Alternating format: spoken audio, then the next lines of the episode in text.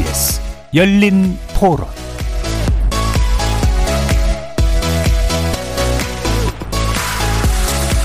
안녕하십니까. KBS 열린 토론 정준희입니다.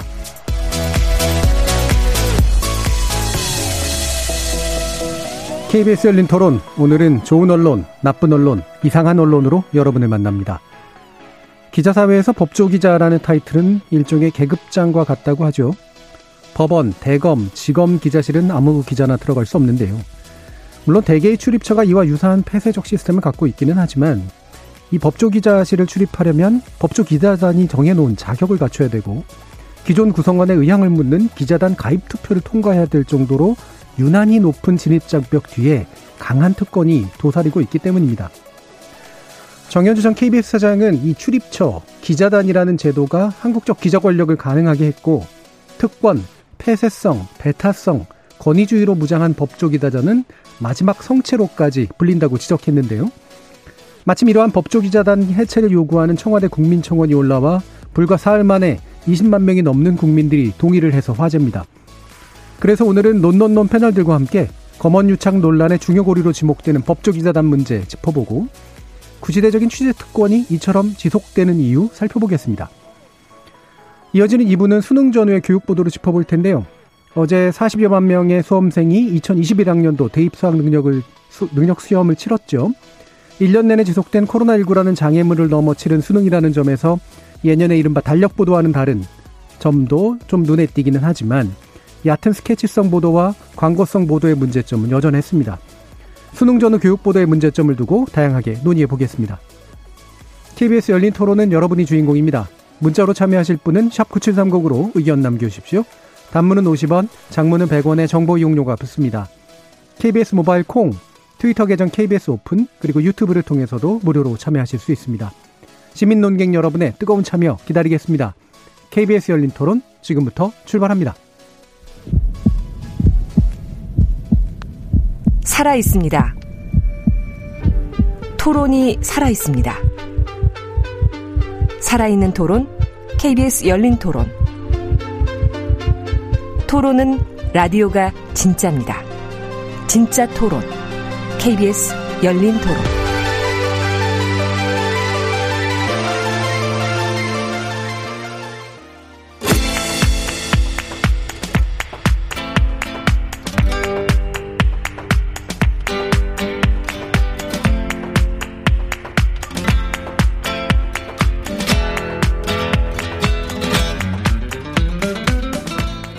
언론, 나쁜 언론, 이상한 언론?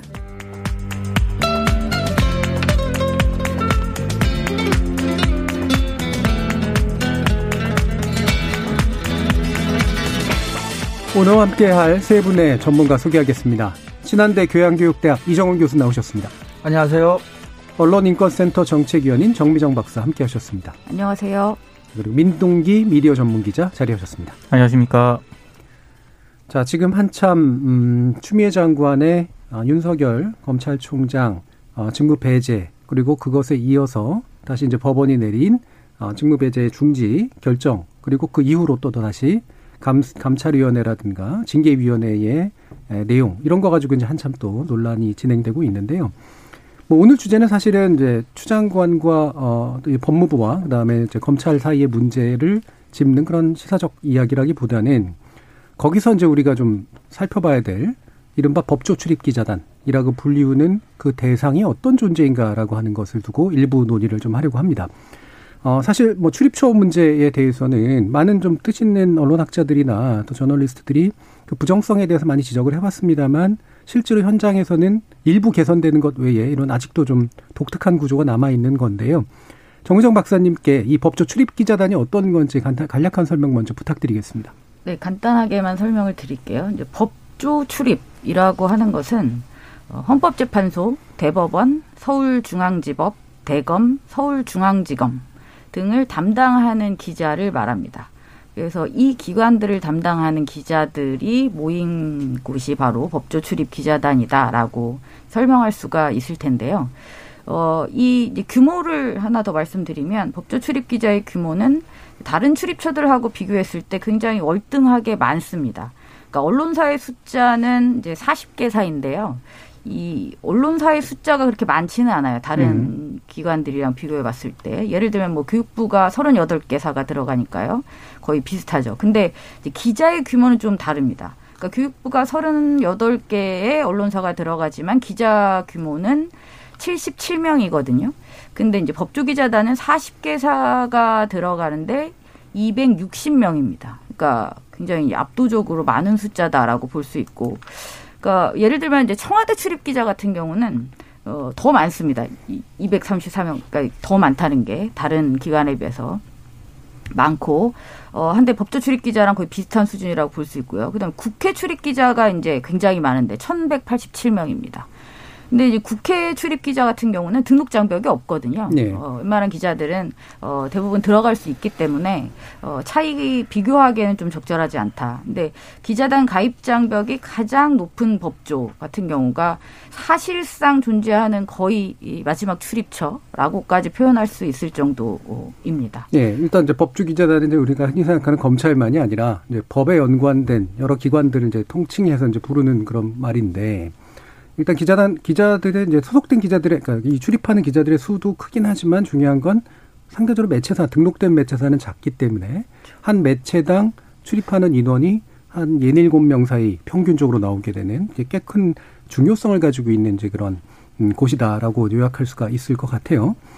어 그러면 어, 뭐, 그 문제에 대해서 좀 이따 또 짚어보도록 하고요. 지금 이제 우리가 논의하게 된 중요한 이유 중에 하나는 이제 국민청원 20만 명이 넘었다라고 하는 건 이제 청와대가 나름 답변을 해야 되는 이제 그런 상태에 와 있는 건데, 아, 국민청원의 내용이 어떤 건지 이종훈 교수님께 부탁드릴게요.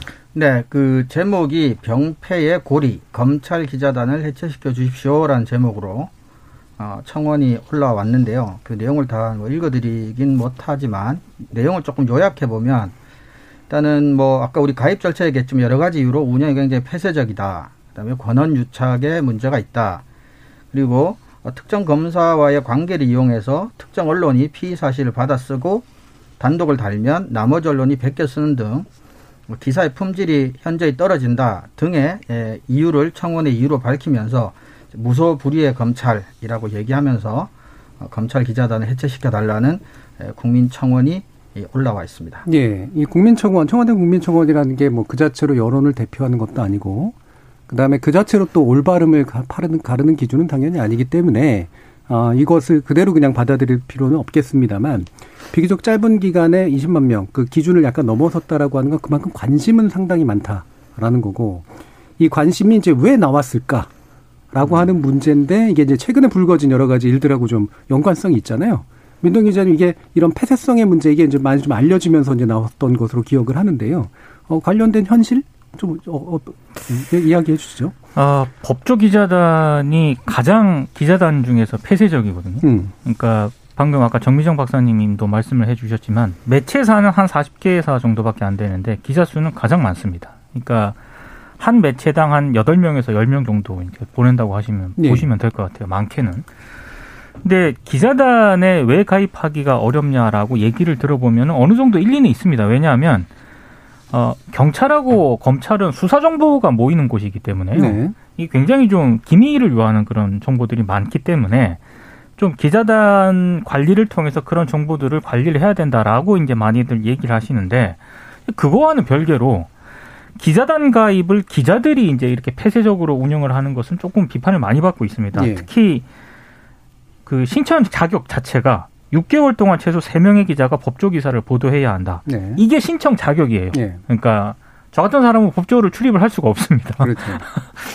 어, 그러니까 뭐 소, 작은 매체 기자라든가 음. 어, 프리랜서 기자들은 법조 출입은 사실상 어렵다라고 봐야 네. 되는 거고요.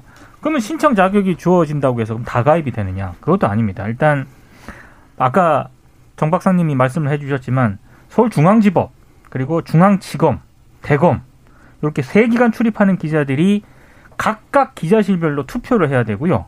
그 기자실 세 곳에서 아 이게 굉장히 까다로운데 제적 3분의 2 기자들이 출석을 해서 과반 혹은 3분의 2 찬성표를 받아야 기자실 출입 자격을 얻습니다. 예, 헌법 개정이네요. 아, 이거는 굉장히 네. 어려운 네. 거고요. 일단 3분의 2 출석하는 것 자체가 기자들은 굉장히 어렵거든요. 네네. 네. 그러니까 이, 이 조건을 충족시키기가 그렇게 만만치 않다.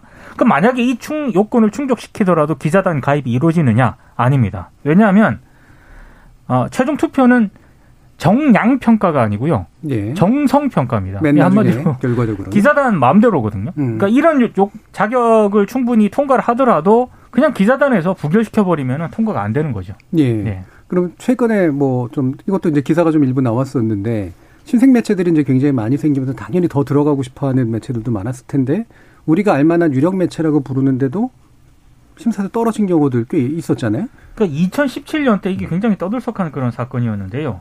그때 어, 법조기자단 가입 심사가 있었거든요.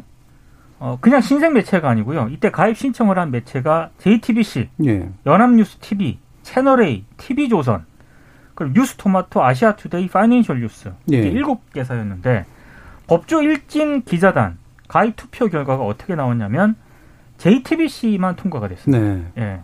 흔히 말해서 연합뉴스 TV와 채널A, TV조선이 2017년도에 떨어졌거든요. 예. 그러니까 얼마나 그 법조 기자단이 폐쇄적으로 운영하는지가 딱 드러난 그런 상태인데요.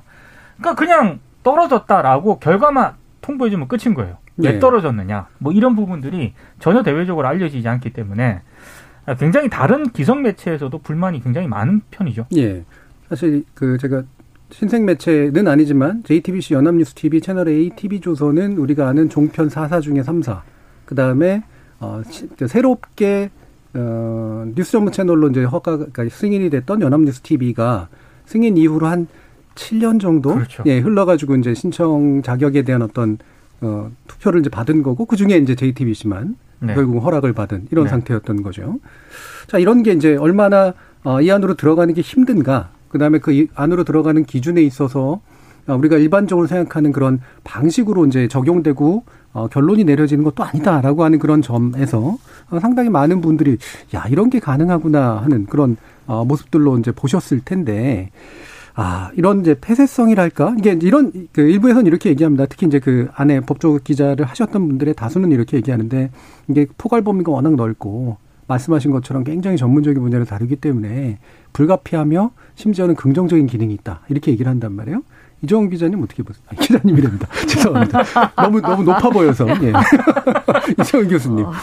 네, 저는 이게 그 왜 해필 사실은 기자단이라고 하기에는 상당수의 기자단의 폐쇄성이 조금 약화된 측면이 있는데 유독 이제 법조 기자단이 이제 여전히 굉장히 강력한 폐쇄적인 구조를 가지고 있는데 저는 이게 사실은 그 정보원이 되는 정부 기관 즉 검찰이 다른 기관하고의 그 정보 가치를 기자 스스로가 차별성을 느끼기 때문이거든요. 이제 우리가 흔히 기소 독점 같은 것들 이야기하지만 검찰이 가지고 있다고 생각하는 사건 사고 관련 정보가 어, 기, 검찰이 아니고서는 얻기가 너무 힘들다고 생각을 하기 네. 때문에 기자 스스로도 이 취재원과 기자단의 관계가 어, 불평등하고 한쪽으로 기울어져 있다는 걸 기자 스스로도 이제 자임을 하는 거죠. 그렇게 되니까 그 굉장히 중요한 그 정보를 사실은 여러 가지 이유나 핑계는 되지만 스스로가 독점하고 싶어 하는 욕심 같은 것들도 분명히 저는 있다고 봐요. 그런 점에서는 사실은 이 검찰의 기자단이라고 하는 게 순전히 이제 언론만의 문제라고 생각할 수 있지만 그만큼 우리나라에서 검찰이 가지고 있는 권력이나 정보의 독점성 같은 것들이 굉장히 심각하다는 점도 우리가 한번 좀 생각해 보게 되는 일이라고 저 생각이 듭니다. 예. 지금 유튜브 청취자 원희님이 기자단에도 인도 카스트 제도 같은 계급 세계가 존재했다는 건가요? 왜 기자들 자기들이 직접 기자를 선별합니까? 이런 식의 이제 얘기 이제 질문도 해주셨는데 이건 뭐 질문이라기보다는 약간의 어, 불만의 이제 표시라고 할 수는 있겠습니다만 어 사실 특정 직업이 그 직업 세계를 약간 독점하려고 하는 경향이라고 하는 건 사실 모든 직업에서 공통적으로 나타나는 특징이잖아요. 그렇죠. 뭐 예를 들면 이제 유럽에서의 그런 어 초기 이제 직업 들끼리 길드를 구성한 거라든가 길드라 그러면 요즘 게임 용어로 하시는 분들 되게 많으실 텐데 예 이런 관점에서 봤을 때 이건 어느 정도 어 좀 그 이해 가능한 요소가 있다고 보세요 아니면 어떠세요 정 교수님은? 근데 그렇게 보려면 저는 그 직업이 가진 숙련성이나 기술적인 우월성을 기준으로 예. 들어오고 나가는 게 결정된다면 그런 어떤 전문가 집단으로서의 어떤 배타성 같은 것들이 어, 저는 허용될 수 있다고 보고 또 그것이 그 직업군의 숙련도를 높이게 만든 동기부여도 할 수 있다고 보는데 검찰 출입 기자단 같은 경우는 사실은 기사를 잘 쓴다 못 쓴다 가지고 사실 결정되는 구조는 아니거든요. 네. 그래서 이것은 단지 그냥 배타적이기만 하게 비춰지는 거라고 저는 생각을 합니다. 네. 길드와는 그런 점 좀 차별성이 네. 있다고 봅니다. 제 경험을 말씀을 드리면은요. 음. 제가 이제 저는 이제 기자단에 소속해서 기자 생활을 한 기자는 아니기 때문에 근데 가장 폐쇄적이다라고 기자단 그걸 직접적으로 느꼈던 게 일단 법원 관련 뭐 판결문 언론 관련 판결이 굉장히 많이 나잖아요. 그럼 일단 판결문을 구해야 되지 않습니까? 네, 그렇죠. 그러면 그 공보를 담당하는 판사가 있습니다. 전화를 걸어서 그 매체 얘기를 하고 판결문을 좀 구하고 싶다라고 얘기를 하면 그 공보 담당 판사 분께서 뭐라고 얘기를 하냐면 기자단의 허락을 받아야 된다. 네, 네. 기자단 간사의 윤허를 받아라. 음. 이런 식으로 이제 얘기를 합니다. 그러면 이제 뭐 이렇게 옥신각신하죠. 네. 그걸 왜 그렇게 줄 수 없냐 얘기를 하니까 서로 웃는 거죠. 그쪽은 나의 처지를 좀 감안해 달라. 왜 안 되는 겁니까? 이렇게 얘기를 하다가 결국에는 다른 루트를 통해서 이제 판결문을 얻게 되는 그런 경우가 하나 있었고요. 그리고 이게 법조 기자단은 아닌데 이 시경이라든가 경찰 담당하는 그런 기자단도 굉장히 폐쇄적이거든요. 네.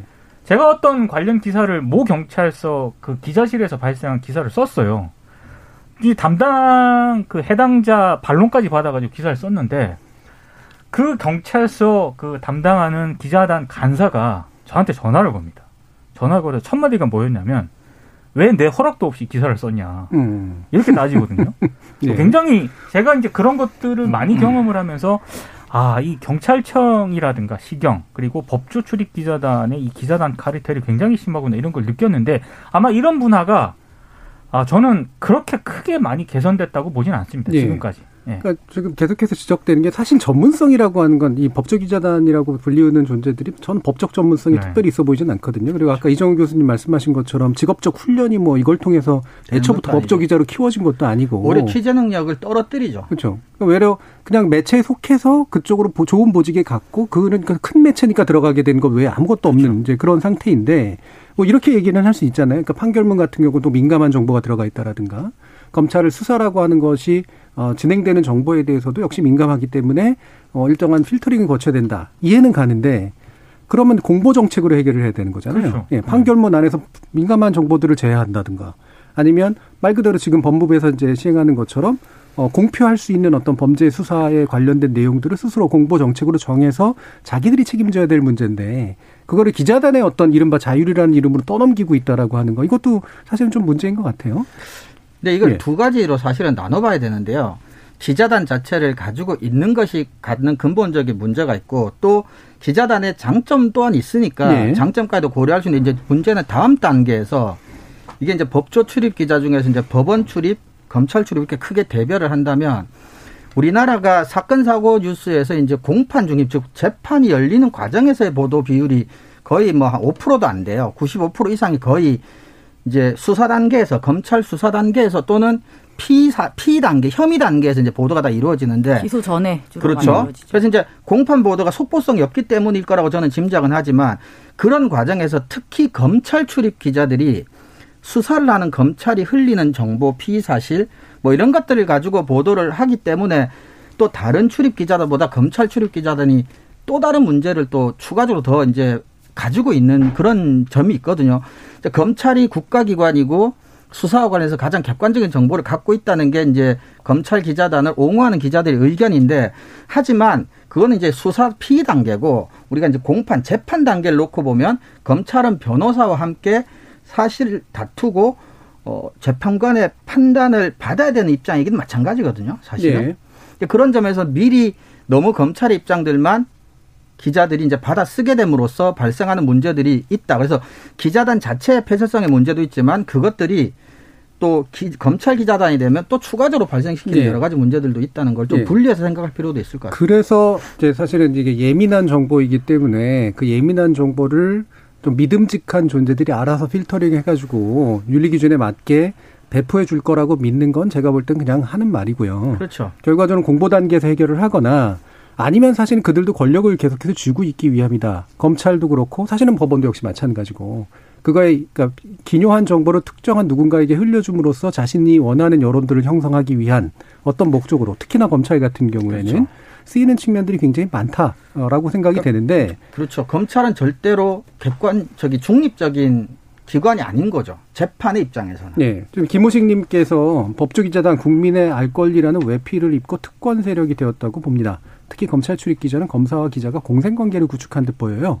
악어와 악어새처럼요라고 의견 주셨는데 그게 비슷한 제 맥락인데요. 정민정 박사님. 네, 검찰 출입 기자단의 운영 같은 경우, 그러니까 법조 출입 기자단의 운영 같은 경우에 아, 아까 교수님께서는 뭐 장점이 있긴 있다고 말씀하셨는데 저는 그 장점이라는 게 누구에게 유리한 장점이냐를 생각해 볼 필요가 있을 것 같아요. 그러니까 철저하게 기자의 입장에서 효율성이 높아지는 거죠. 그렇죠. 어, 너무 힘들게 취재하지 네. 않아도 항상 거기 가서 있는 그 관계를 통해서 얻어낼 수 있는 소스가 항상 보장이 돼 있다라는 측면에서 그것이 효율성이 있고 장점이 높은 거지.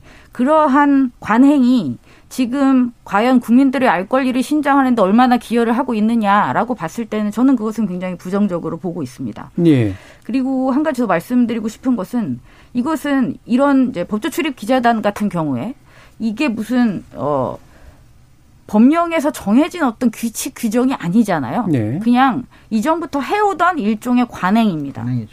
근데 저는 기자들이 이 관행을 받아들이는 방식이 참 이해가 안 가는데요. 언론이라고 한다면 기자라고 한다면 결국 권력을 비판하는 어떤 일을 주로 수행한다고 우리는 기대합니다. 그렇죠? 그런데 이 부당한 관행을 통해서 어, 계급화까지 되어 버린 계층화가 발생한 그런 언론 기자들 내에서의 어떤 부당한 관행에 왜 기자들이 적극적으로 대처하지 않고 있는지 오히려 거기만 들어갈 수 있다면 또 바뀌어 버리는 거죠. 네. 어떠한 문제 제기도 하지 않는 방식. 저는 이건 정말 너무하지 않는가라는 생각을 하고 있습니다. 저는 사실 조금 더 정말 냉정하게 얘기를 했을 때요.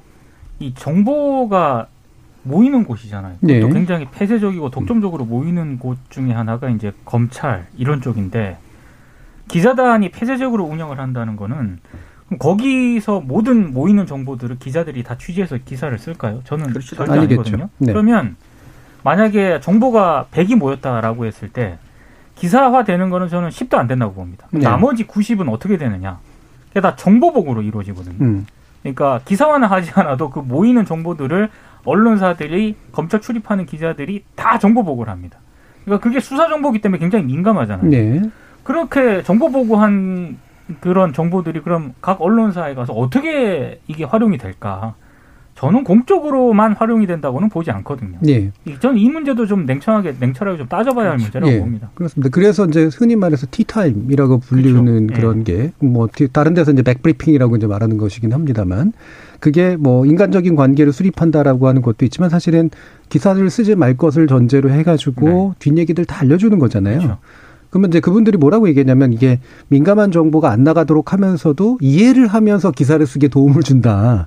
이런 얘기를 하던데 뭐 이해를 하고 그 그거 이를 이해하면 나갈 수 있는 정보가 훨씬 더 괜찮은 정보로 잘 포장돼서 나갈지 아닐지 결국은 말씀하시는 것처럼 이해를 하는데 도움이 되긴 하겠지만 다른 방식으로 어딘가 쓸거 아니에요. 그렇죠. 예. 네. 저는 그 대표적인 사례가 이번에 이제 오마이뉴스가 예. 그 기자단에서 요청한 엠바고를 깨면서 지금 논란이 됐었잖아요. 그러니까 지금 징계 대상이 아마 됐죠. 기자단의 내부의 그 규칙을 깨서.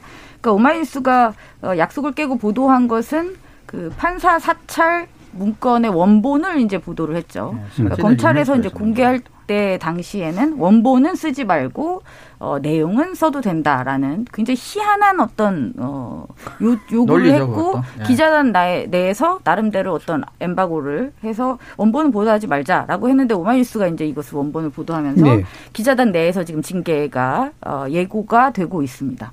그래서 저는 이런 사안이 가장 그 검찰이 언론을 어떻게 어, 언론과 협업을 하고 어 어떤 자신의 의도대로 판을 끌어가기 위해서 언론을 어떻게 이용하고 있는가를 아주 단적으로 드러내 주었던 사례가 아닌가라고 음. 생각하고 있습니다. 네, 사실 이 문제를 또 얘기하면 아, 엠버거 깬 사람이 잘못이지 왜 엠바고를 지키려고 했던 다른 매체들을 욕하고 왜 징계한 거에 대해서 문제를 삼느냐 이런 식으로 얘기하시는 분들도 있어요. 물론 많지는 않습니다만 제가 볼 때는. 근데 아마 그 징계를 내렸던 분들은 당연히 그렇게 생각을 해서 내렸겠죠. 어떻게 보세요, 민노기 기자? 근데 엠바고는 때로는 필요합니다. 왜냐하면 네. 엠바고는 필요하기 때문에 만든 것이고요. 특히 뭐 국익 그러니까 안보라든가 또 그렇죠. 대부분 이제 국민의 생명하고 직결되어 있는 문제, 그렇죠. 예, 인지일이 발생했을 때라든가 이런 문제에 있어서는 엠바고를 언론사들도 지킬 필요성이 있다라고 그렇죠. 보는데 중요한 거는 이번에 오마이뉴스가 출입 정지 1년을 일단은 받았는데요.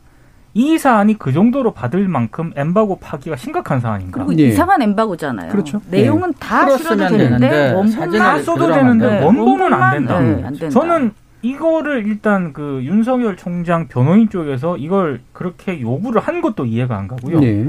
어, 그 이 요구를 기자, 기자단이 수용한 건 더 이해가 그렇죠. 그 부분이 사실 중요한 포인트죠. 예. 왜 수용했을까? 예. 그죠? 저는 예. 그게 오히려 질문을 했어야죠, 기자가. 음. 그렇죠. 왜 원본은 안 되냐? 내용이 되는데 원본이 안 되냐? 그럼 그 이유가 무엇이냐? 그리고 그거를 저는 썼어야 된다고 봅니다. 그렇죠. 일단 뭐 자기들이 생각하기에 공개를 해서 보여줄 때 보면 그 안에 있는 여러 가지 내용들 다 지우거나 뭐 처리, 임명 처리하고 네. 그다음에 공개한 건데 제가 짐작하는 이유는 딱 그거예요.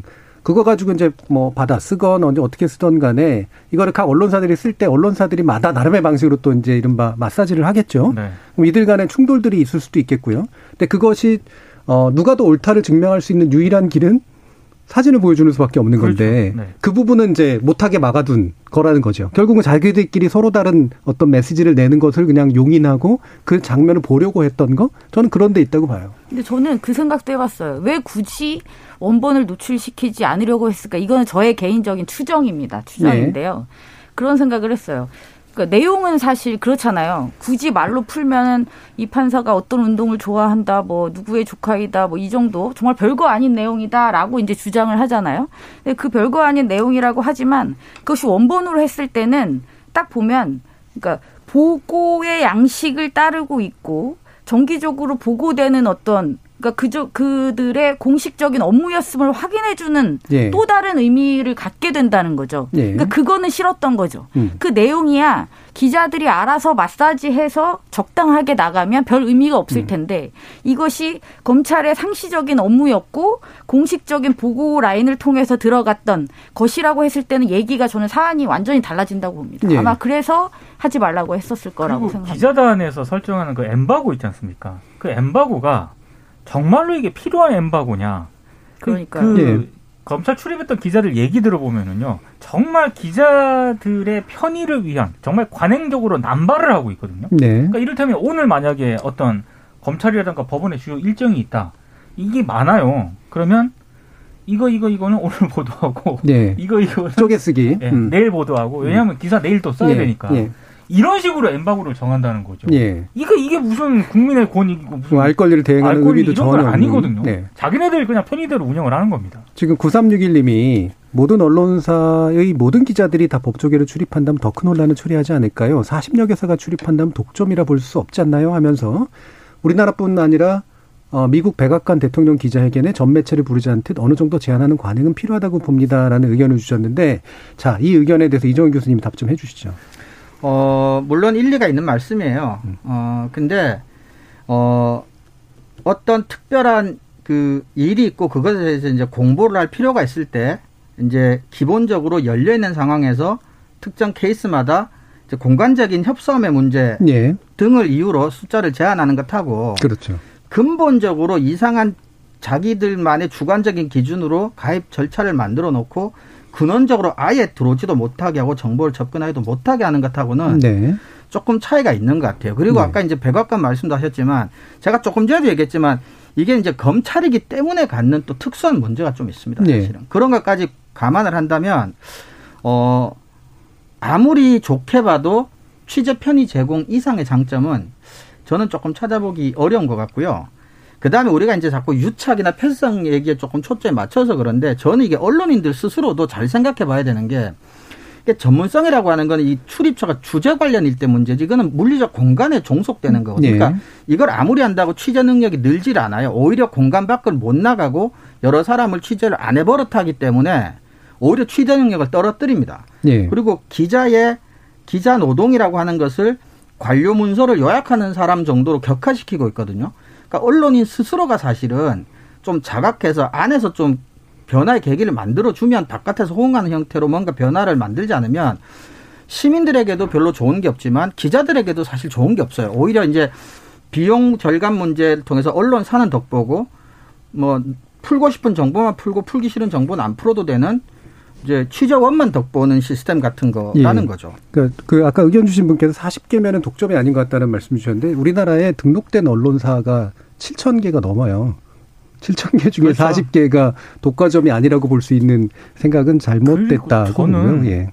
한국의 출입처 제도가 굉장히 보편적인 어떤 그런 제도라고 생각하는 건 오, 오산이라고 생각합니다. 네. 그러니까 뭐 미국 좋아하시잖아요. 미국 같은 경우만 하더라도 그러니까 외신 기자들이 한국에 취재하러 왔을 때 가장 낯설어하는 것 중에 하나가 한국 기자들이 출입처에 그 안주하고 있는 그런 네. 모습. 그러니까 이게 굉장히 자기네들도 이해가 안 간다라고 얘기를 하는데 백악관 말씀하시는데 백악관이라든가 미국 뭐 국방부라든가 대법원 네. 이런 기관들에는요 흔히 말하는 그 미국 언론들은 베테랑 기자들 그러니까 그렇죠. 전문성이 담보되는 계속 그걸 취재해온 사람들이 하죠. 그렇죠. 주제에 관련된 정보죠. 그 공간의 전문가가 그렇죠. 아니고. 그래서 베테랑 기자들을 배치를 하지 한국의 출입처처럼 모든 매체들이 막 그 일진 뭐 청와대 예. 파견하고 이런 건 아니거든요. 예. 아까 백악관 얘기하셨지만 그 백악관 진짜로 공간이 좁아서 제가 알기로 한 2, 30명 정도 네. 앉을 수 있는 공간인데 거기에 맨날 앞에 앉아 있는 유명한 사람이 30년인가 취재한 사람이에요. 그렇습니다. 그 영역만 담당했던 이제 사람이고 근데 지금 강민규님 같은 경우에는 법조 기자단을 해체한다면 어떤 방법으로 법조계 뉴스를 취재할 수 있을까요? 이렇게 얘기해 주셨는데 이미 많은 사람들이 있습니다. 국회 아까 얘기하셨지만 국회는 그 매체 제한이 없고 일단 음. 천 명이나 되는 이제 기자들이 일단 되고 있고 청와대만 해도 청와대가 뭐 백악관하고 유사한 케이스라고 볼 수 있는데 그건 어 일단 기자회견할 때도 규모가 좀 다를 뿐더러 실제로 등록 매체 수가 이제 훨씬 많고 네. 개방형 브리핑 제도 같은 것들을 지금 도입하고 있고 그러잖아요.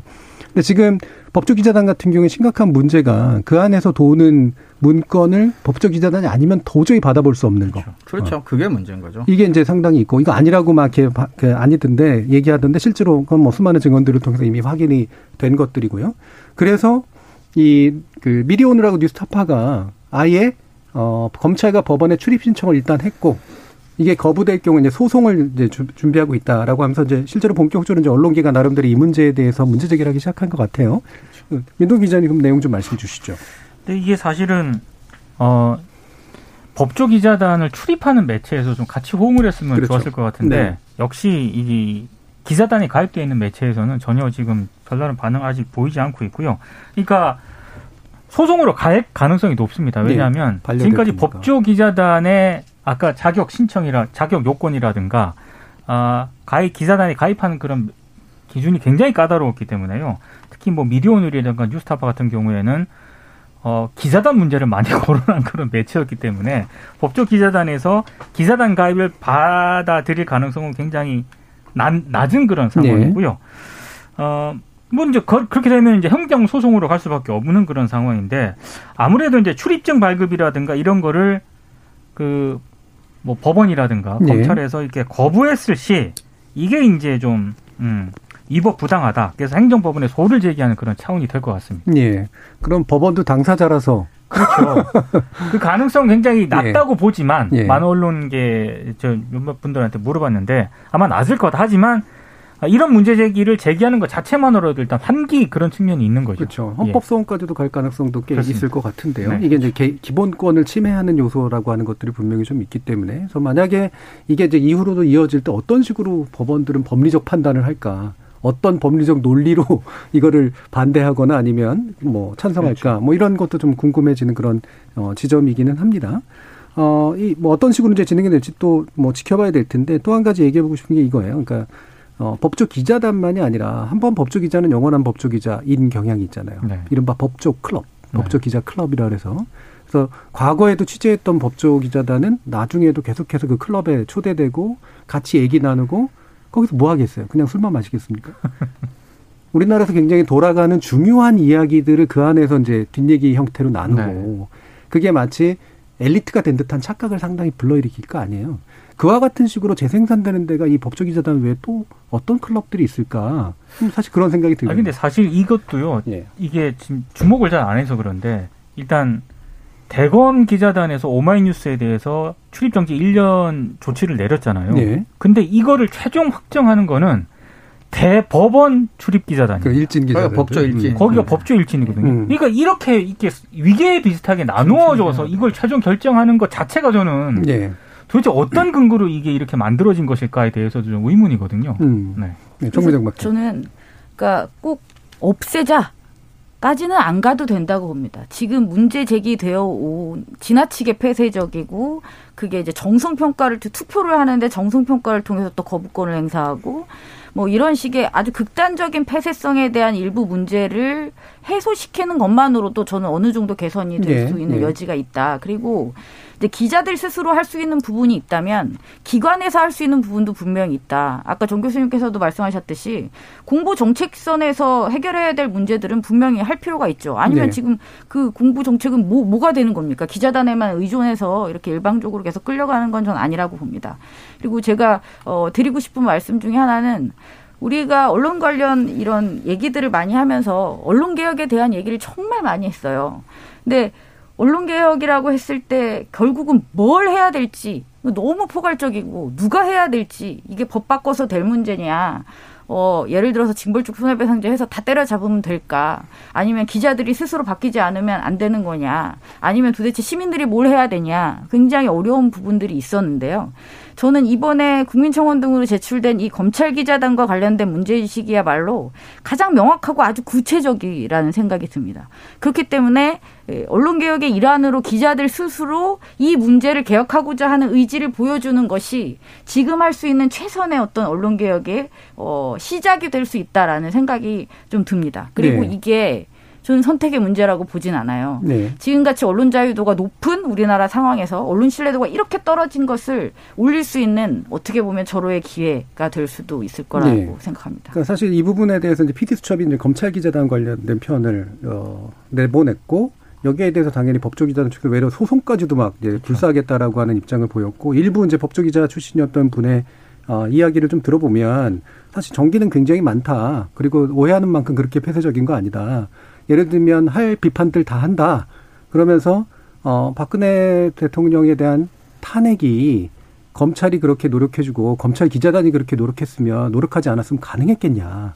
이런 식의 이제 얘기들을 하시더라고요. 어떻게 보세요, 민노기 기자님? 전 그거는 조금 동의하지 않고요. 예. 왜냐하면 네. 검찰하고 검찰 기자단이 네. 박근혜 전 대통령 탄핵할 때 뭐 어느 정도 기여를 사실 국민들이 한 거죠. 그렇죠. 그, 거기 예. 이제 그 분위기에 저는 검찰과 검찰 기자단도 약간 좀 휩쓸려 갔다라고 생각을 하는데 그 약간 좀 너무 좀 과대 포장된 측면이 있다고 생각을 하고요. 예. 저는 언론계에서 좀 풀어야 할 숙제가 있는 것 같아요. 그러니까 정부의 공보 정책도 바뀌어야 되지만 지금 우리 언론계 기자들 얘기 들어보면은 기자 아, 언론사 입사를 해서 출입처를 갖는 게 너무 당연하다고 생각을 해요. 예. 그래서 어, 만약에 언론사 전체 뭐한 천 명 정도가 있다면 거의 한 8, 90% 가까운 기자들이 출입처를 가지고 있거든요. 저는 이 비율을 대폭 낮춰야 된다고 생각합니다. 예, 예. 그러니까 한 20, 30% 정도만 기본적인 출입처, 중요 출입처만 출입을 하고 음. 더더군다나 베테랑 기자들이 예. 출입을 해야 된다고 생각하고요. 나머지는 분야라든가 담당하는 어떤 어떤 분야를 담당하는 그런 취재를 하는 게 어, 한국 언론의 이 출입처 중심주의에 갖는 이 문제점을 개선하는 그런 방안이 될 수 있다라고 보는데 이거는 언론사들이 정말 근본적으로 변화하지 않으면 이거 굉장히 어렵거든요. 예. 그래서 이 부분에 대해서 논의를 좀 할 필요가 있는데 예. 용감한 언론사들이 이제 없는 편이죠. 그러니까 최근에 보면 또 이제 그 추장관하고 그다음에 윤석열 총장하고의 대립 관계 속에서 법조 출입은 사실은 법원도 출입하고 헌법재판소도 있고 검찰도 있고 다양한데 이상하게 논의는 굉장히 대검 중심적인 그렇죠. 네. 논의가 나와요. 그러니까 네. 검찰 기자단이라고 부르는 이유가 있는 거죠. 분명히 법원하고도 이해가 충돌되는 그런 영역인데. 그리고 또 한 가지는 어 저는 최근에 좀 불편했던 게 그겁니다. 그러니까 이를테면 윤석열 총장의 시각 위주로 지나치게 보도가 이루어지는 것도 문제지만 반대로 그 검찰의 문제 어, 검찰의 문제점은 아니고 이제 반대편의 문제점들을 그러니까 이를테면 그거에 대한 정치적 반대편들의 문제점들을 이야기하는 예를 들면은 그 김종현 씨가 뭐 술 접대를 네. 한 네. 거에 대해서 네. 이야기가 나오는 것들이 JTBC라는 이런 데 보도되거든요. 그렇죠. 근데 저는 그것도 보면서 되게 불편했어요. 왜냐하면 그거 뻔하게 그 흘려준 보도고, 음. 그 다음에 그거 분명히 수사 과정에서 그 수사한 담당 수사관이 검찰이 그 내용 그 JTBC한테만 흘려줘서 단독 만들었다는 얘기거든요. 네. 저는 이게 바로 흔히 말하는 진보와 보수 다 골라가지고 적당히 흘려줘서 원하는 여론을 만드는데 언론을 이용하는 그런 검찰의 행보의 외로 놀아나는 게 아닌가 이런 생각 되게 많이 듭니다. 네. 예. 그래서 지금 오늘 논의 뭐 검찰 기자단 관련된 문제로 얘기 나눴는데요. 실제로 어, 출입처라고 하는 제도 자체가 뭐 한국적인 현상이고요. 거기에 어, 개방형 브리핑 제도라든가 아니면 정부나 권력기관들의 적절한 공보 원칙과 그 다음에 자료 공개성을 최대한 높이는 문제 이 부분이 이제 같이 결합이 돼가지고 이 문제를 해결할 아, 필요가 있지 않겠나라는 생각이 드는데요. 0385님께서 진실을 파헤치고 권력을 감시해야 될 언론이 스스로 권력화된 흥포를 부리고 네 편 내 편 가르다니 안타깝습니다. 언론만이라도 바로 서면 나라의 문제의 반이 해결될 것 같습니다라고 하는 그런 의견 주셨습니다. 자, 지금까지 법조 출입 기자 관련된 문제 들어봤고요. 어, 이어지는 2부에서 흔히 달력 보도라고 지칭되는 수능 전후 교육 보도의 문제점 짚어 보겠습니다. 지금 어, KBS 열린 토론과 함께하고 계십니다. 토론이 세상을 바꿀 수는 없습니다. 하지만 토론 없이 바꿀 수 있는 세상은 어디에도 없습니다.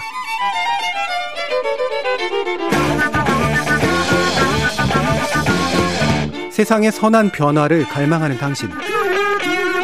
정답이 아니라 질문의 힘을 믿는 당신. 우리 KBS 열린 토론에서 만납시다.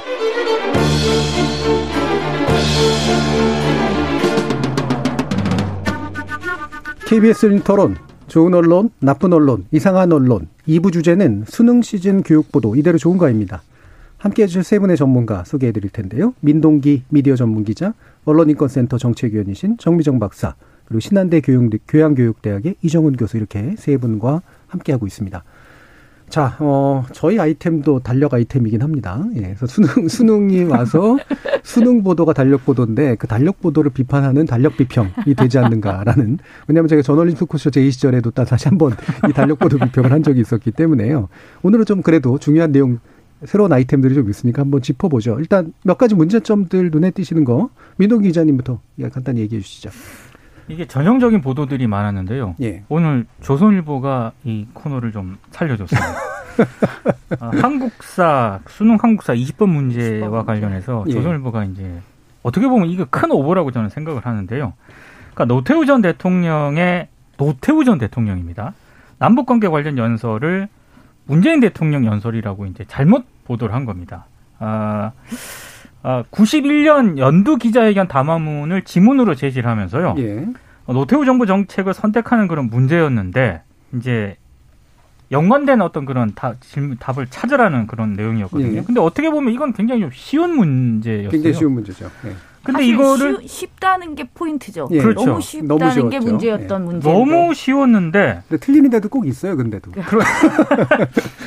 조선일보가 처음에 이걸 어떻게 보도를 했냐면 너무 쉬운 한국사 20번 논란 여기까지는 괜찮습니다. 네. 근데 그 뒤가 수능 문제로 정권 홍보 이런 제목을 네. 달았거든요. 그러니까 노태우 전 대통령의 연설을 문재인 대통령 연설이라고 보도를 하면서 이게 정권 홍보성 문제 아니냐 이렇게 이제 비판을 한 거거든요. 그러니까 완전히 잘못한 거죠 조선일보가 네. 노태우 전 대통령의 연두 기자회견, 91년 연두 기자회견문인데 이걸 문재인 대통령의 그 연설문으로 착각을 하면서 예. 어처구니 없는 오보가 발생을 했고요. 그 뒤에 뭐 한국 경제라든가 일부 언론들도 이 보도를 따라갔습니다. 네, 국민일보 뭐 이런 데 예, 많이 했어요. 예, 오보 대행렬이 발생을 했는데 참 이걸 웃어야 될지 아니면 참 심각한 오보라고 봐야 될지 저는 좀 감감하더라고요. 예. 보면서도. 저는 사실 요 비슷한 그 논란이 몇 년 전에도 좀 있었던 기억이 있거든요. 그러니까 수능 문제가 나왔는데 왜 현재 정부의 어떤 특정한 지적하고 연관된 문제를 냈느냐라든가 저는 준비된 오보라는 생각이 드는데 네. 문제는 오보가 만약에 그냥 말씀처럼 변별력의 문제를 짚는 정도 수준이었다면 뭐 그 정도 이해할 만한 그렇죠. 수준이나 이게 완전한 착각을 통해서 이제 만들어냈던 거였기 때문에 어 문제가 생긴 거죠. 게다가 어 윤희숙 국민의힘 의원이 이걸 또 페이스북에 올려가지고 네. 어 이게 전형적인 고리죠. 이제 정치인들이 이걸 문제 삼고 그 페이스북 같은 SNS를 쫓아가서 그걸 다시 또 받아쓰고 이러면서 자가 발전을 하는 그런 구조가 오늘도 좀 드러났는데 왜 이랬던 것 같으세요, 정민정 박사님? 뭐 정쟁화한 거죠. 음. 어, 어, 그동안 비판하고 싶었기 때문에 저는 근데 그, 그 정도로 판단력이 흘려졌다는 건 정말 좀 놀라웠습니다. 이게 네. 누가 했던 연설인지조차 그렇죠. 예. 파악을 못할 정도로 어, 한쪽으로 쏠려 있었고 그것이 기사화돼서 나갈 때까지도 아무도 그것을 깨닫지 그러니까요. 못했고 네. 나중 가서 고치고. 그것을 음. 받아 쓰고 그리고 나중에 슬쩍 고쳐버리는 이런 정말 망신스럽고 영원히 흑역사로 아마 기록이 될 것 같은데요. 예. 그러니까 좀 저희가 사실 그런 얘기 많이 하잖아요. 편향도 좋고 다 좋은데 정확하게 확인하고 어, 쓰자. 예. 그리고 quality 뭐 뛰어난 거 바라지도 않지 않습니까? 그냥 그 수준까지만 바라는데 정말 하다 하다 진짜 여기까지 간 거죠. 사실 제가 수능 관련 보도를 매년 유심히 보는 포인트가 있거든요. 예. 이게 미디어오늘이 한번 조사를 한번 한 적이 있었는데 여학생 사진 매년 네. 일면에 음. 어, 수능 수험생을 여학생 사진으로 아, 심지어 예. 그 관리하는 그 교사 심지어 학부모도 네, 어머니를 싣거든요. 네. 이게 2008년부터 2018년까지 계속됐습니다. 음. 그래서 올해는 과연 그렇게 할 것인가? 예. 제가 오늘 봤습니다. 근데 다행히 코로나19 때문에요. 네. 일면에서는 그 사진이 안 실렸어요. 음. 그런데 이제 그 수능 관련 보도가 이제 8면, 9면 이렇게 들어갔거든요. 네. 예, 이제 안쪽으로 지면에 들어가는데 거기서 거기 또 실렸습니다. 네. 대부분 여학생과 네. 그 어머니 사진이 실렸는데 몇몇 매체들은 똑같은 여학생과 똑같은 어머니 사진이 실렸더라고요. 그래요? 그래서 연합, 연합뉴스가 공급한 건가요? 아니 모르겠습니다. 근데 이게 똑 똑같은 이게 예. 이 모녀 사진이 실렸던데 저는 어, 이게 왜 그랬을까도 한번 생각을 해봤는데 예. 그 영향이 굉장히 큰 것 같습니다. 일단 관행적으로 쓰고요. 두 번째는 사진 기자들이 남자 기자들이 많아서 그래서 이게 관행적으로 쓰는 게 아닌가 싶기도 하고. 그러니까 예. 기자들한테 물어보면 진짜 그런데요. 그렇게 남자들이 많아서 그게 네. 그림이 그렇죠. 스포츠 돼서. 중계 같은 거 할 때 흔히 여성 팬의 네네. 모습을 잘 비치듯이. 네. 음. 일종의 이제 젠더 편향 같은 것들이 있는 거겠네요. 근데 2019년에 최초로 경향신문이 수능 다음 날 수능 시험 마친 남학생 사진을 실었었다고 합니다. 네. 네. 이게 기사 기사가 기사가 거죠. 그게 네. 됐었죠 한번. 네. 네. 음. 이정근 교수님은 어떤 게 눈에 띄시던가요? 저도 뭐 앞에 나왔던 그 한국사 20번 이 문제였고요. 나머지는 사실 우리가 이제 뭐 달력 보더라고 얘기했듯이 대부분 어, 예년과 대동소이한 거에다가 이제 코로나 상황이 조금 추가된 어, 정도였다고 보여지고요.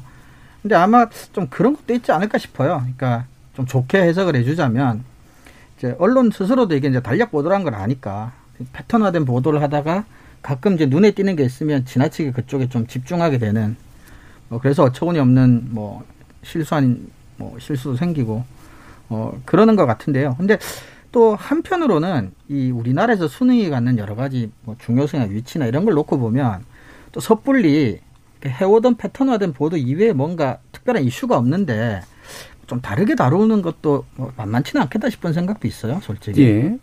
그런데 이제 아마 그래서 반복적 보도 자체를 문제 삼는다기보다는 뭐 일종의 우리가 리추얼이라고 표현하지만 어떤 의례화된 것들이 있고 그 의례화된 것들은 매년 우리가 보기엔 똑같지만 당사자들의 입장에서 보면 그래도 그게 중요한 정보성도 있고 다뤄줄 그렇죠. 의미도 있고 그러니까 뭐 달력 보도 자체가 완전히 나쁜 것만은 당연히 아니겠죠. 근데 문제는 반복되는 보도 가운데 광고가 너무 많다라는 거. 네. 어, 이거는 상당히 좀 심각한 거 같아요. 이거는 좀 네. 심각합니다. 예를 들면은 뭐 뉴시스 보도 중에는 보면 뭐 집중력에 도움을 주는 상품이라고 해서 특정 상품 뭐 홍보하고 합격 기원 상품 판매 뭐 이런 얘기도 나오고 긴장 풀어주는 아이템, 걱정 덜어준다는 걱정 인형, 뭐 졸음 방지에 좋은 어떤 약 이런 것들을 실제 상품명과 권로욕구 가격까지 이렇게 적어서 뭐 이렇게까지 기사의 형태를 띈 사실상 노골적인 광고. 그 다음에 오늘자 중앙일보에도 보면 뭐 이런 게 하나 있었어요. 수능 끝 아이폰 사자. 수험생 마케팅 나선 이동통신 3사라고 산업면에 실었는데 뭐 특정 상품 아이폰을 이렇게 거명하면서 뭐 아이폰을 사러 가자 수능이 끝났다 뭐 이런 식의 노골적인 기사들도 있고 그랬었습니다. 네, 예전에 성형 수술 기사가 제가 발견했어요. 성형 수술도 네. 아주경제 예, 예. 오늘자 기사인데요. 예. 수능 이후 안면 윤곽을 원한다면 어하. 필수 검사 진행해야 안정성이 높아진다. 그래서 음, 병원 이름이 나오고 의사랑 그 얘기를 한참 합니다. 수능이 끝나서 이제 성형외과를 찾는 예비 대학생이 증가하고 있다. 수능 직후가 성숙이다. 하려면 이걸 조심해야 된다. 이걸 굉장히 장문의 기사로 수능 끝나고 방역을 우선해야 되는데. 그렇죠. 네, 그러게요. 정말 음. 광고 보다 보다 또 참. 아니, 그러니까 이 문제를 보면 어, 뭐, 예를 들면은 또 아까도 말씀드렸던 것처럼 당사자 입장에서는 뭐 광고도 정보일 수 있잖아요. 예. 근데 요즘 시대가 누가 신문 보면서 예, 수능 정보 얻고 그렇죠. 그다음에 이런 어 이런 것도 한번 필요하겠네. 잠 오니까 뭐 산소캔도 한번 써 봐야겠네. 뭐 이런 식의 생각을 할까? 이미 그런 거 필요한 사람들은 다 온라인으로 뭔가를 하고 있을 텐데. 그래서 예를 들면 절이나 뭐 예전에 예수님 시절에 그 신전 앞에서나 뭐 쌀 팔고 못 팔고 이러는 그런 사람들. 우리 예전에 그 합력고사나 이런 수능 시험 볼 때 그 앞에서 필요한 사인펜 팔고 이러시는 분들이 있었잖아요. 있었죠. 네. 그분들은 또 이제 그나마라도 기능이 있는 것 같아요. 바로 그 직전에 어쨌든 필요한 게 없어가지고 사야 되는 사람들도 있으니까 그것만도 못하는 이런 장사를 하는 음? 이 마음은 뭘까? 사실은 저는 오늘 그 유독 그 수능 기사 아까 그 일면에 사진 실리는 그 예. 포인트를 하나 보고요. 또 하나 제가 보는 것 중에 하나가 뭐 조선일보 같은 경우가 오늘 뭐 13면에 이런 제목으로 실었던데 수능 국어가 당락 가른다. 예. 1등급 87점에서 89점. 저는 이렇게 보도하는 거 상당히 문제가 있다고 일단 생각을 하고 또 하나는 조선일보가 이 기사에서 등장시킨 취재원들을 보면은요. 대성학력개발연구소장. 그렇죠. 예. 입시 기간은 예. 굉장히 거의 학원 선생들이죠, 학원 선생들. 뭐 UA 교육평가 연구소장, 진학사 입시 전략 연구소장 이렇게 등장을 합니다. 그래서 현직 고등학교 교사는 한 두 명 정도 등장을 하거든요. 뭐 종로 학원 하늘 교육 대표 이런 분들이 등장을 하는데 그러면서 이렇게 도표까지 만들어서 이렇게 네. 실어요. 이렇게 예상 뭐 점수라든가 이런 거를. 근데 저는 이게 굉장히 조심해야 된다라고 보고요. 음. 오히려 이거는 광고 아닌 방금 그이 교수님 말씀하신 이거 광고 아닌 광고가 될 수가 있고요. 그러면 뭐 다른 매체들은 어떻게 보도를 했냐? 한겨레가 정확하게 조선일보가 너무 대조되는 기사를 실었습니다. 한겨레는 뭐 어떤 뭐 수학 가 가형은 고난도 문제가 늘었다 이런 기사를 실으면서 그 기사에서 인용한 취재원이 100% 현직 교사들이에요. 예, 예. 그러니까 입시 학원이라든가 이런 쪽은 전혀 등장을 안 시켰거든요. 음. 저는 이게 굉장히 큰 차이라고 보는데 많은 언론들이 여전히 입시 학원이라든가 이런 쪽을 취재원으로 굉장히 많이 등장을 시킵니다. 이거 예. 굉장히 경계해야 될 거라고 보거든요. 예, 예전에 이번 평론가가 이제 한 프로그램에 나와서 이제 그 얘기를 했었어요. 사실은 현실로 보면 솔직히 말하면 입시 문제에 대한 전문가는 현장에 계신 학교 선생님들, 공교육하시는 분들은 아니다. 그렇죠. 예, 결국은 사교육을 하는 사람들이 입시 문제 전문가일 수밖에 없는 게 한국의 냉정한 현실이다. 그렇기 때문에 이 사람들을 취재원으로 삼을 수밖에 없는 거는 인정을 한다. 근데 문제는 그 과정에서 이루어진 이익 교환인 그렇죠. 거죠. 그러니까 일종의 광고 홍보판 노릇을 하는 거니까 그들의 전문적 지식을 단순히 가져오는 그런 식의 문제가 아니라. 예, 정미정 박사님. 저는 이 수능 관련돼서 해마다 반복되는 이 보도들을 보면서 예. 그렇다면 이게 어느 정도 저희가 받아들일 수밖에 없는 문제들이 있잖아요. 왜냐하면 많은 고3 학생들이 이것에 관심을 가지고 있고 또 수많은 우리 국민들, 학부모들이 또 이걸 관심을 가지고 있기 때문에 저는 이거 자체가 너무 부정적으로 이것을 봐야 된다고 생각하지는 않지만 예. 저는 놓치는 건 분명히 있다고 봐요. 이런 국가적인 차원에서의 거대한 관심에 음. 일부가 어, 어딘가 다른 곳에 또 비중 있게 배치되어야 되지 않은가라고 생각을 할 때 어차피 상시적으로 불가능하고 달력처럼 이렇게 찌겨 나갈 거라면 그러니까 저희가 이제 학교 중심의 청소년들을 얘기할 때 학교 밖 청소년을 얘기하는 것처럼 대학 가지 않는 학생들에 대한 관심이 지나치게 이제 그렇죠. 없다는 거죠. 맞습니다. 예. 그래서 제가 그걸 한번 세봤어요. 음. 이번에 연합뉴스 보도에 따르면 수능 지원자 수가 49만 3,433명이래요. 작년이 54만 명이었는데 이제 5만 명이 준 거예요. 그래서 계산해봐서 고3 재학생 지원자가 근데 이 중에서 34만 그 인데 그리고 나머지는 그럼 재수 뭐 이상의 졸업생들이죠. 그래서 그럼 고3 재학생 지원자가 34만 6천 명이면 고3 재학생 수는 몇 명일까? 지원자가 이렇면 예. 근데 재학생 수를 이제 통계자를 보니까 44만 5천 명 정도예요. 예. 그러니까 10만 명이 빠지는 거죠. 그렇죠. 그러면 물론 이제 코로나 때문에 그냥 나 재수할래라고 했던 학생들도 있을 것이고 음. 여러 가지 이유가 있겠지만 자, 44만 명 중에 34만 명이 시험을 지원을 했고 10만 명이 지원을 안 했다면 굉장히 높은 비중이라고 봅니다. 그러면 이 10만 명은 무슨 생각을 가지고 있을까? 네. 저는 그것이 왜 궁금하지 않을까 그들은 음. 이런 생각을 좀 해봤고 그래서 미친 듯이 기사를 찾아봤어요. 네. 혹시 그것을 다루는 것이 있을 거다라고 해서 아주 그 짧게 다뤘지만 그 기사를 찾기엔 찾았습니다. 어, 이데일리와 한겨레, 그 다음에 제가 못 찾은 이제 다른 기, 이 언론사가 좀 있을 거예요. 이데일리가 이제 오늘자, 한겨레가 어제자였는데, 수능을 거부한 청소년들을 인터뷰하고 그들의 이제 사진을 싣고 그들의 어떤 취지를 밝힌 거죠.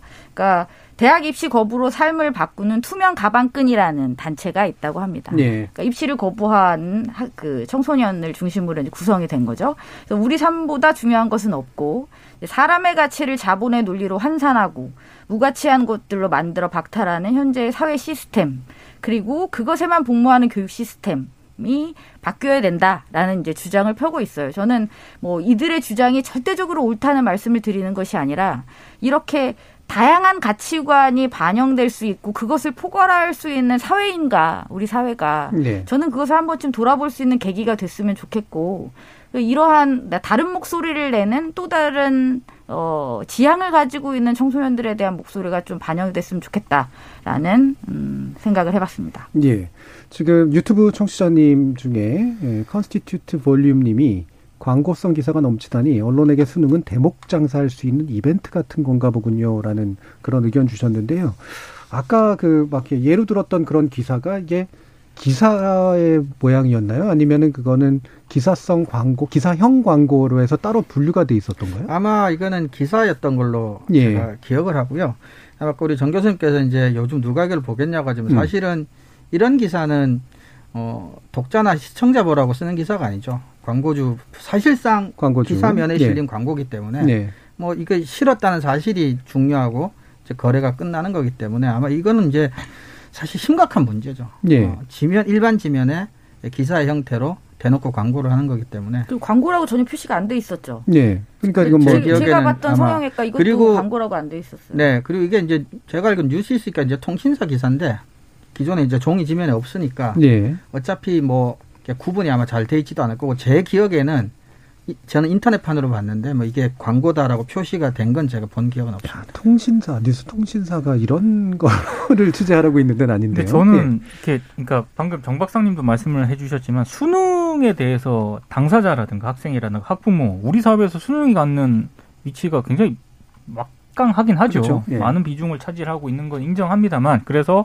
언론 보도가 많이 나오는 것도 충분히 이해를 합니다만 아 이렇게 과대하게 그러니까, 보도가 되는 거는 좀 문제가 있는데 그럼 왜 이렇게 될까? 저는 언론사들이 그만큼 다양하지 못하 구성원들이 다양하지 못하기 네. 때문이라고 네. 생각을 하고요. 그렇죠. 매번 나오는 게 언론사들 2016년 방송기자연합회가 KBS 지상파 3사하고 YTN 기자 출신 학교를 전수조사를 했거든요. 흔히 말하는 주요 대학 출신, 명문대 출신들이 60.1%예요. 그러니까 네. 그들이 그러니까 비슷한 끼리끼리 이제 모이다 보니까 수능 외의 어떤 10대 그렇죠. 수능 네. 외 학생들에 대해서 관심 바뀐 거예요. 계층적 편향성이 있죠. 본인들이 네. 그런 경험이 없기 때문에. 그렇죠. 그러니까 언론사 구성원들이 다양해져야 어, 여러 가지 뭐 수능이라든가 이런 보도 조조는 다양해질 수 있다라고 생각을 하는데 예. 출신들이 워낙 획일적이다 보니까 근본적인 한계가 있다고 생각을 합니다. 예. 그리고 그런 것도 있, 있는 것 같아요. 과거에 제 기억에는 그래도 대입 정책이니 뭐 수능 정책이니에 대한 문제 제기 같은 것들이 가끔은 언론의 보도도 좀 있었고 그렇죠. 사회적인 음. 담론도 있었던 것 같은데 지금 이제 공정성이라는 이름으로 우리 사회에 이제 깊숙이 이제 뿌리 내리고 있는 어떤 능력주의라고 할까요? 뭐 능력 중심주의라고 네. 할까요? 이런 것들이 팽배 있고 방금 말씀하셨지만 이제 한참 왕성하게 기자 활동하고 있는 그 기자분들의 연령대나 출신 학력, 학교들 이런 것들을 생각해 봤을 때 수능 관련 보도가 특별한 문제의식 없이 이 되게 그냥 틀에 박힌 채로 나가는 것도 이제 뭐 그런 걸 생각하면 충분히 이해는 가죠. 네, 저도 그 부분 되게 중요한 지적이라고 생각이 드는데요. 예전에 이제 제가 입시할 때쯤이긴 했습니다만 그때는 이른바 대중 영화로 행복은 성적 순이 아니잖아요. 뭐 그렇죠, 이런 식의 그렇죠. 영화들이 네. 나왔어요. 네, 그리고 네. 그 당시 언론 보도들의 그래도 일축은 어, 이를테면 이렇게 이런 성적 위주의 뭐 어떤 입시, 줄 세우기 입시제도 과연 바람직한가라든가 뭐 이런 과정에서 소외되는 어떤 학생들에 대한 이야기라든가 이런. 입시제도가 가지고 있는 그리고 입시를 반드시 사회적 필수 요건으로 따지는 우리 사회 문제에 대해서 얘기하는 담론들이 그래도 꽤 있었는데 있었어요. 지금은 확실히 그건 사라진 것 같아요. 없었어요. 거의 없는 것 같습니다. 예. 예. 그러니까 이를테면 대학의 서열의 문제 이런 걸 짚는다라든가 어 뭐 이게 이런 것들은 사라지고 굳이 굳이 따지면 어떻게 하면 시험을 좀더 그렇죠. 똘똘한 애들 잘 뽑는 시험으로 만들까? 좋게 말하면 예. 실용적으로 좀 바뀌는 그렇죠. 거죠. 뭐 예. 선발을 공정하게 하라. 뭐 이런 식의 차라리 문제 제기는 교수님 방금 예. 말씀하셨듯이 잘 뽑을 것이냐 문제. 그렇죠. 뭐 이런 거죠. 이 제도 자체가 갖는 음. 근본적인 문제에 대해서는 더 이상은 이제 언급하는 언론도 담론도 좀 찾아보기 음. 힘들죠. 근데 정말 오랜만에 듣네요. 예. 행복은 선적순이 아니잖아요라는 영화. 그한 우리 개그맨이 모두 너무 잘 알고 있는 것 같은데. 한 개그맨이 방송에서 공부는 성적순이 아니잖아요. 그래가지고 그랬던 적이 있어요. 그러니까 이렇게 이제 뭐 매번 뭐 수능 시기에 뭐 재뿌리라는 소리는 아니라 그 전후로 해서 이제 이어지는 그런 식의 담론이 너무 단순화돼 있고 기껏해야 광고고 지금 이제 유튜브 청취자 삼입생님이 기사에 대한 접근성은 자유로운데 뒷광고에 대해서는 제어 장치가 없나요 이렇게 말씀해 주셨는데 저희가 한번 다뤘습니다만 이거는 이제 광고 규정 위반이죠. 그래서 그렇죠. 제재를 받습니다. 근데 문제는 자유규제. 예 정미정 박사님 지난번에 얘기해 주셨듯이 처벌이 없습니다. 없어요. 예. 실질적인 처벌이 안 되는 그 특히나 신문 쪽은 이게 굉장히 심각한 문제죠. 차라리 이제 방송이나 이런 데는 굳이 말하면 이제 규제가 먹힐 수 있는 여지라도 있지만 신문은 이게 안 되기 때문에 이른바 기사 형태로 광고를 내보내는 것이 심각한 문제임에도 불구하고 실질적인 제재는 안 이루어지고 있는 그런 상태다. 그리고 아까 청취자님께 한 말씀 드리고 싶은 건 이 정도는 뒷광고도 아닙니다. 대놓고 대놓고 광고죠. 광고죠. 예, 예. 대놓고 완전히 광고를 하고 네, 근데. 물론 뒷광고라고 얘기하지 하는 거는 광고라고 밝히지 않았기 때문에. 때문에 그렇죠. 예, 그렇죠. 이런 거고 그래서 지난번에 유튜브 뒷광고 얘기할 때 정말 신문이 할 말이 있나라는 생각이 그렇죠. 들었던 게 어, 이런 이유였었죠. 자 그리고 5164님은 아니 정답인 보기 문항만 봐도 기본 합의서 노태우 정부 얘긴데 그러니까 남북한 기본 합의서죠. 저는 윤희숙 의원도 약간 좀 이해가 안 가는 게 이분이 요때 딱 대학에 다녔던 분이거든요. 네, 뻔히 아셨을 텐데. 정답 문항 확인도 안 했답니까? 기자들 상식 등 어려운 시험 치고 입사하는 거 아닌가요? 도저히 이해가 안 가네요라고 의견 주셨고요. 선다리님은 아니 이건 일부러 그런 겁니다. 그게 아니면 기자라는 사람이 시험 문제와 객관식 보기를 읽어보지도 않고 기사를 썼다. 이거 정말 난센스입니다인데 의견이 갈려요. 기자들이 어려운 거 시험 보고 입사하시는 분들 아닌가 이해가 안 간다와 그러니까 일부러 그런 거야라고 얘기하는데 어떻게 보세요, 민동 기자님? 저는 일부러 그랬다라고 보기에는 예, 그 이 기사를 쓴 기자가 감당해야 할 후폭풍이 너무 크기 때문에 예, 예. 정말 그런 말 있지 않습니까? 마가시였다. 음, 예. 그렇죠. 눈이 눈이 뭔가 가린 거죠. 예. 예. 그 뭔가를 예. 심각하게 당시 기사를 쓸때 음. 판단 착오를 했던 것 같아요. 네. 그러니까 제가 유사한 그 기사를 말씀드릴게요. 문화일보 기사인데요. 사실 제가 이 기사를 보게 된 게 제목 때문이었어요. 한 문제 풀려 수년씩 공부, 세뇌 교육도 아니고 너무해. 음. 이렇게 돼 있어서 아 이게 무슨 우리나라 교육 정책에 대한 비판적인 시각을 갖고 있나? 예. 그래서 이제 이 기사를 보게 됐는데 낚이셨군요. 낚였죠. 근데 이 기사는 결국 한국사 그 20번 문제 논란에 대한 예. 기사였어요. 예. 너무 쉬워서 이제 변별력 문제가 있다. 그러면서 이제 그 얘기를 합니다. 이 문항은 노태우 정부 때 남북 기본 합의서를 다룬 연설문을 제시하고 있다라고 하면서 도 뭐라고 하면냐 하냐면 어, 노태우 정부 당시 연설이지만 현 정부가 수건 사업인으로 밀어붙이고 있는 남북 교류 상황을 칭송하는 내용인 만큼 문재인 정부 맞춤형 문제가 아니냐는 것이다라고 하고 있습니다. 또 비슷한 기사에서는 그런 뭐 댓글 반응도 나오죠. 이제 그 서해에서 이제 공무원 피격 사건 있었던 이를 덮기 위한 뭐 또는 거기에 대한 부정적인 여론을 덮기 위한 그런 태도가 아니냐 뭐 이런 식의 참 뒤끝도 되게 좀 많은 것 같습니다. 이게 문제가 있다면 그냥 뭐 지워버리거나 예, 인정해야 되는데. 근데 이제 수능 보도 이렇게 하면은 그 기자들이 모르느냐 언론사에 있는 구성원들이 음. 저는 모르지 않는다고 봐요. 제가 이제 어, 저희 제작진께서 어, 수능 전후 교육 보도에서 좋은 보도를 예. 한번 살펴보라고 해가지고 예. 이걸 쭉 검색을 했는데 예, 그건 한번 마무리해 보죠. 예, 한번 말씀 주시죠. 어, 이번에는 저는 찾을 수는 없었고요. 근데 네. 찾다가 찾다가 그 중앙일보의 김남중 논설위원이요. 예. 2018년 11월 16일자에 쓴 칼럼이 어, 있더라고요. 2년 전에.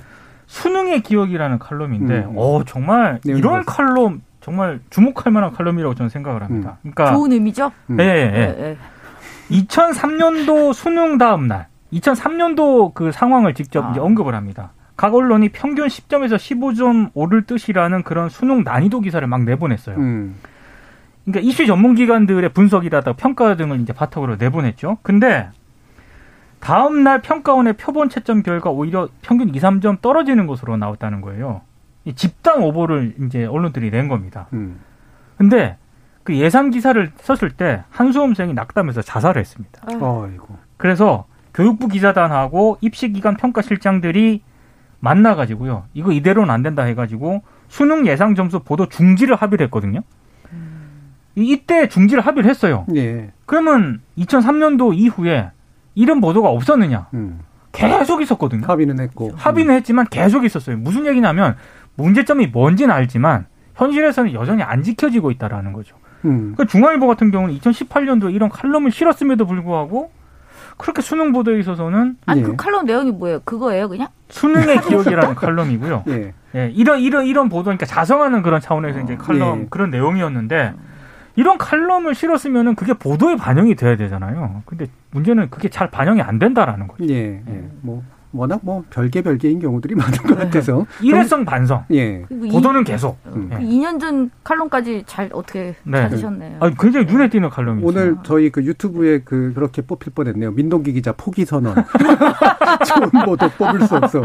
근데 그건 아니었네요. 네, 정정 박사 혹시 뭐 좋은 보도 얘기해 주실 거 있으세요? 그 저는 아까 필사적으로 찾았던 그 짧은 기사 그거 그것도 뭐 기사로서 완결성을 가지고 있다고 보기엔 지나치게 짧았기 때문에 좀 예. 그렇고요. 어쨌든 좀 다른 기사 하나를 찾아왔습니다. EBS 뉴스입니다. 사실 일부러 찾은 것도 있죠. 왜냐하면 음. EBS가 교육에 특화된 우리나라의 이제 공영방송 아닙니까? 그래서 혹시 여기는 교육 뉴스는 좀 더 전문성을 가지고 깊이 있게 뭔가 어 이렇게 잘 할지도 몰라라는 기대를 가지고 찾았습니다. 어 12월 1일자 정오 뉴스인데요. 외신이 본 수능. 음. 그래서 코로나 계기로 대입 손질해야라는 좀좀 맞지 않은 예. 예, 것 같은데 어쨌든 내용은 그래요. 이제 수능에 대해서 외신이 어떻게 예, 생각하고 있냐. 음. 그랬더니 뭐 방역 문제를 뭐 이렇게 잘 하고 있다. 뭐 가림막 설치 뭐 이런 거를 얘기하다가 이제 일부 어, 지적을 여기서 담고 있었어요. 어, 수능에 대한 국가적인 태도를 좀 바꿀 필요가 있다는 외국인의 말을 옮깁니다. 수능은 객관식 중심이어서 비판적인 사고가 거의 필요 없고 또 하루 종일 시험을 치르다 보니까 수험생의 부담이 크고 그러니까 어떤 새로운 대입 제도를 고민해 볼 기회가 아니겠느냐라는 예. 부분들을 지적하거나 또 인생에 있어서 수능이 가지는 영향력이 너무 크지 않느냐라는 어떤 그러니까 이 제도가 가지고 있는 어떤 문제점들을 비록 외신이나 외국인의 입이지만 그걸 통해서 일부 언급했었다라는 것에 약간의 긍정적인 평가를 할 수 있을 것 같아서 가져와 보았습니다. 음, 예. 이정훈 교수님 뭐 시간 얼마 안 남았죠 혹시? 저는 음. 찾질 못했습니다. 약 800여 건의 예. 뭐 신문과 방송에서 뭐 비카인즈에서 검색을 해서 봤는데 다 나쁜 기사였다는 뜻이 아니라 제가 예. 만족할 만한 좋은 기사를 예. 찾지는 그러면 못했습니다. 이정훈 교수 포기 선언으로 대체하겠습니다. 저는 뭐 오마이뉴스에서 전대원의 교육 이야기라고 해서 우리가 수능에 대해서 얼마나 알고 있을까 하면서 수능 치른 학생이 절대 하지 말아야 될 말에 대한 어떤 조언 기사 뭐 이런 것들도 음. 어, 나름대로 좀 의미가 네, 뭐 있었던. 예, 그런 네. 보도가 아니었나 싶습니다. 자, KBS 열린 토론 금요일 코너 논논논 이것으로 마무리하겠습니다. 오늘 토론 함께 해주신 신한대 교양교육대학 이정훈 교수, 언론인권센터 정책위원이신 정미정 박사, 민동기 미디어 전문기자 세 분 모두 수고하셨습니다. 감사합니다. 감사합니다. 고맙습니다.